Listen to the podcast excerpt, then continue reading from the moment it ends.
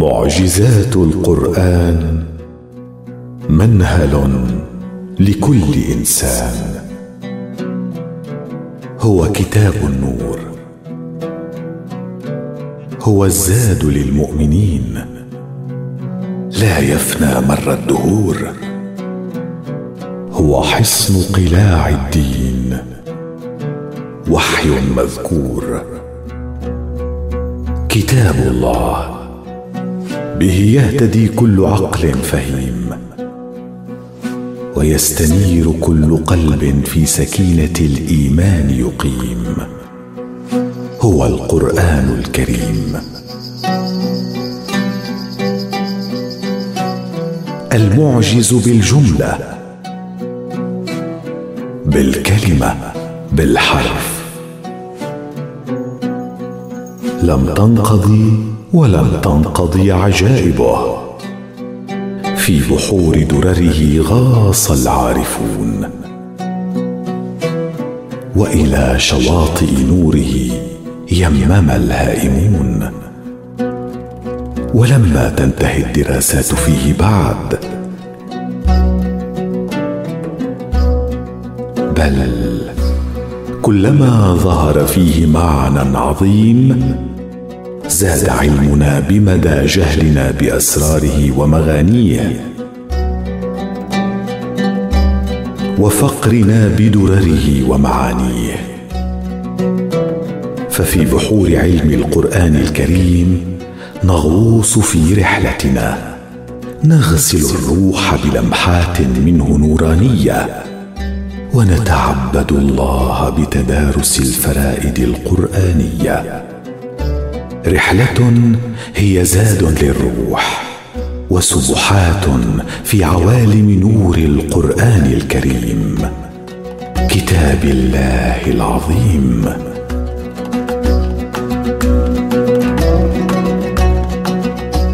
فريدة من القرآن ونصوع البلاغة والبيان، هي الكلمة، هي المعجزة التي زود الله بها خير أنبيائه وأحبهم إليه. كان خليله فأعطاه دليله، الكلمة. وأي كلمة؟ إن هي إلا كلمات الله أوحى بها إلى رسوله الكريم محمد صلى الله عليه وآله وصحبه وسلم. فأضاء الدنيا بالكلمة، واستنقذ القلوب من الظلمات إلى النور بالكلمة، وغسل الأرواح في عوالم من عطر الإيمان المبخور بالكلمة. في الكلمة هامت أرواح ونفوس، ونذرت قرائح عظيمة نالت عظمتها ببركة جهادها في حرم خدمة الكلمة التي أنزلها الله تعالى في سماه على عبده محمد رسول الله. فألفت كتب عظيمة تتناول الكلمة وورودها في القرآن الكريم، ومعناها في سياق الآي العظيم، وبلاغتها ومرادها في السياق القرآني. وذابت قرائح العلماء تستغيث المعنى من الرسم المصور، وتستنجد بالله أن يقدر لها الفهم المقدر. فكيف نزلت الكلمة؟ فيما تكررت هاهنا، وفيما هاهنا تفردت، إذ وردت بعض الكلمات في القرآن الكريم متفردة بالظهور مرة واحدة، والفريدة في معناها العميق المنقطعة عن القرين، أي التي لا مثيل لها ولا وزين ولا شبيه. وليس تفرد هذه الكلمات في القرآن الكريم إلا لغاية عظيمة ومؤدى كريم. وفي هذا البحر من بحور القرآن الكريم نحاول أن نغوص في هذا المقام، لنتلمس بعض جوانب الإعجاز في الفريدة القرآنية. قال عز وجل في سورة يوسف: بسم الله الرحمن الرحيم. قالوا نفقد صواع الملك ولمن جاء به حمل بعير وأنا به زعيم. صدق الله العظيم. تدور الآية حول المكيدة التي كادها الصديق يوسف عليه السلام لإخوته ليبقي لديه أخاه بنيامين. والفريدة التي نتناولها هي صُواع، وقد تفردت بالظهور مرة واحدة في القرآن الكريم. ففيما تفردت، وما هي أسرار ورودها دونا عن غيرها؟ قيل الصُواع هو إناء يشرب به ويكال به، ويعبر عن المكيل باسم ما يكال به، فنقول صاع من حنطة أو صاع من شعير. إن حروف الفريدة أوفى وأدق في المعنى المراد، فصوت الصاد المهموس يحكي تهامس الغلمان فيما بينهم عندما فقدوا صواع الملك، ليرتفع الواو والألف بالصوت بما يشبه إعلان فقد الصواع. وما حوط حرف العين من المهابة ينبي أن الشيء المفقود له قيمته وقدره، وأنه كان شيئا ثمينا. وللحروف أسرار أعمق وأبلغ ما زالت قيد البحث والدرس. وأما من ناحية ثانية، فإن قصة سيدنا يوسف بمجامعها لهي قصة لها تفردها وتميزها، وإن كل جزئية في الحكاية تفردت لنواح عدة. فهذه المكيدة تعبر عن تفرد بالذكاء، وهو ما تمتع به يوسف الصديق، وتعبر عن تفرد الحال الذي وقع ليوسف بينه وبين إخوته أيضاً على مدار القصة كلها. لذا فإن تفرد الحال قد استدعى تفرد المقال. والتعبير بالصواع دون السقاية والمكيال وغيرهما يشير إلى نفاسة هذا الشيء المفقود وثمنه الغالي. ولاحظ أنه ألحق بالملك، فهو صواع الملك، والذي سيعاقب عليه يوسف الصديق بإبقاء أخيه بنيامين رهينة لديه، لئلا يعترض إخوة يوسف على القرار الذي اتخذه الصديق عليه السلام. وللكلمات أسرار، ولفضلها ينابيع من المعاني ما زالت منهلا للوارد حوضها. فسبحان من حملها ودائع أسراره، ومن بفضائلها على العقول والقلوب. معجزات من الصورة في الآية والسورة.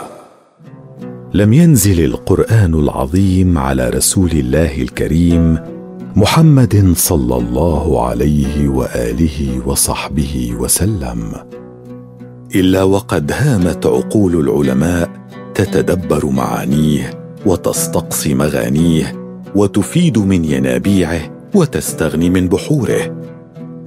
ومن بين أفواج الحجيج في حرم علوم القرآن الكريم تجد أفواج العلماء لعلوم العربية تتزود منه وتتلمس المعاني العظيمة من الكلمة والحرف والجملة، مبحرة في عميق المعنى، ومجاهدة في تدارس الصورة، ومناضلة في سباق خدمة القرآن الكريم. فدرسوا الصورة في القرآن الكريم حتى لكأنهم وقفوا أمام علم جديد أذهلهم بسبكه وإبداعه، وهيم أفئدتهم وأرواحهم في عوالم عظمته. ومن الصور نستعرض صورة في سورة النمل.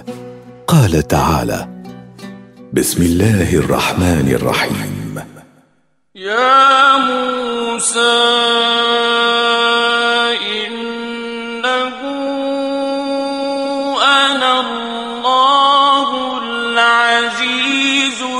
الحكيم.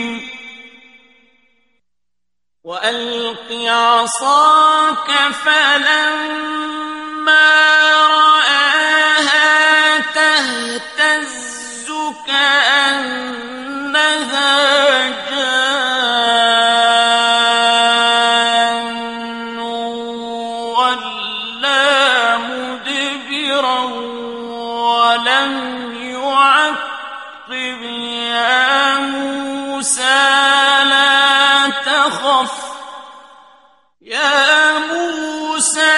لا تخف إني لا يخاف لدي المرسلون.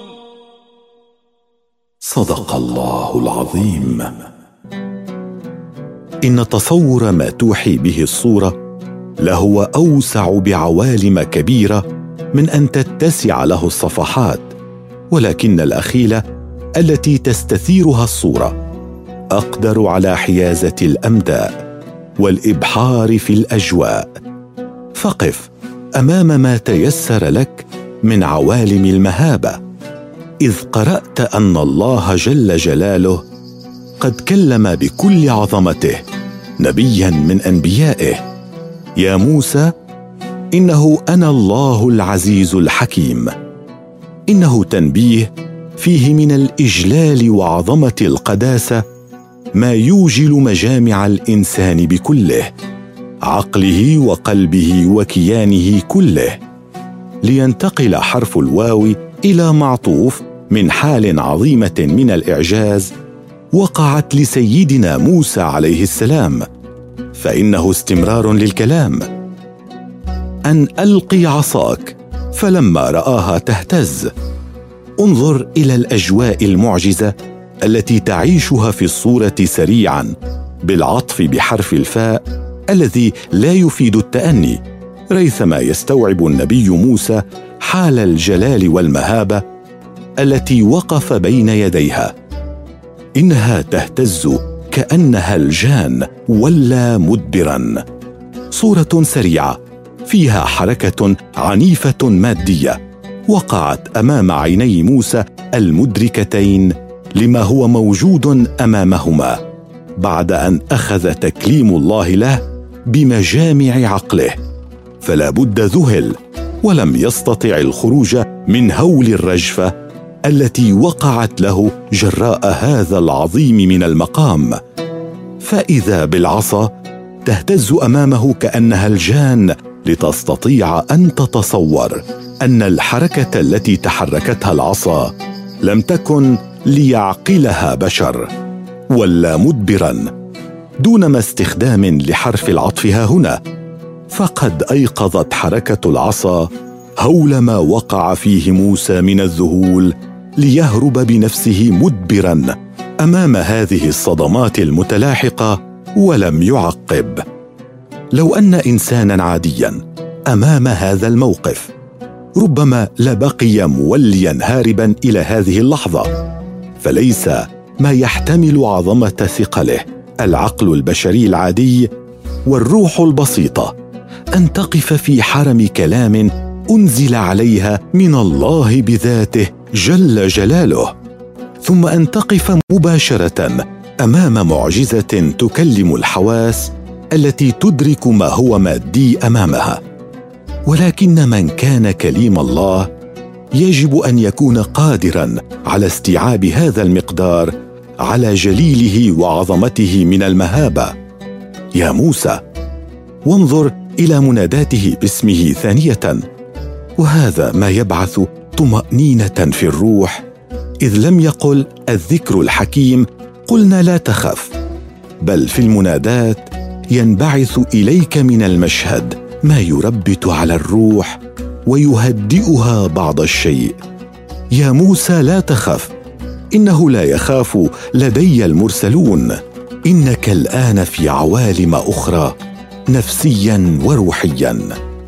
إن هذا المشهد كما رسمه وصوره القرآن الكريم بكل ما فيه من حياة تنبعث من الأصوات والحركات وربما الألوان التي تتخيلها من عوالم النور وجلاله، وإن كان حقيقة وقعت كما هي، فإن أسلوب عرض المشهد علينا بالكلام من خلال القرآن الكريم هو ما من شأنه أن يأخذ النفس والروح والعقل نحو إدراك جلال الموقف والحياة معه. فسبحان من قدر وصور وأبدع وأعجز. علم الأكوان من بحور القرآن هو الكتاب المحفوظ مر الدهور، تفنى الخلائق ويبقى قائما محفوظا مدى العصور. فأي أسرار أودعها الخلاق العظيم في كتابه الكريم حتى تيسر له أن يبقى مشعل هدى ونورا لكل من يسعى سعي المتعطش في الأرض لمعرفة ربه رب الأكوان، خالق الأماكن والأزمان، مالك الملك، الملك الديان.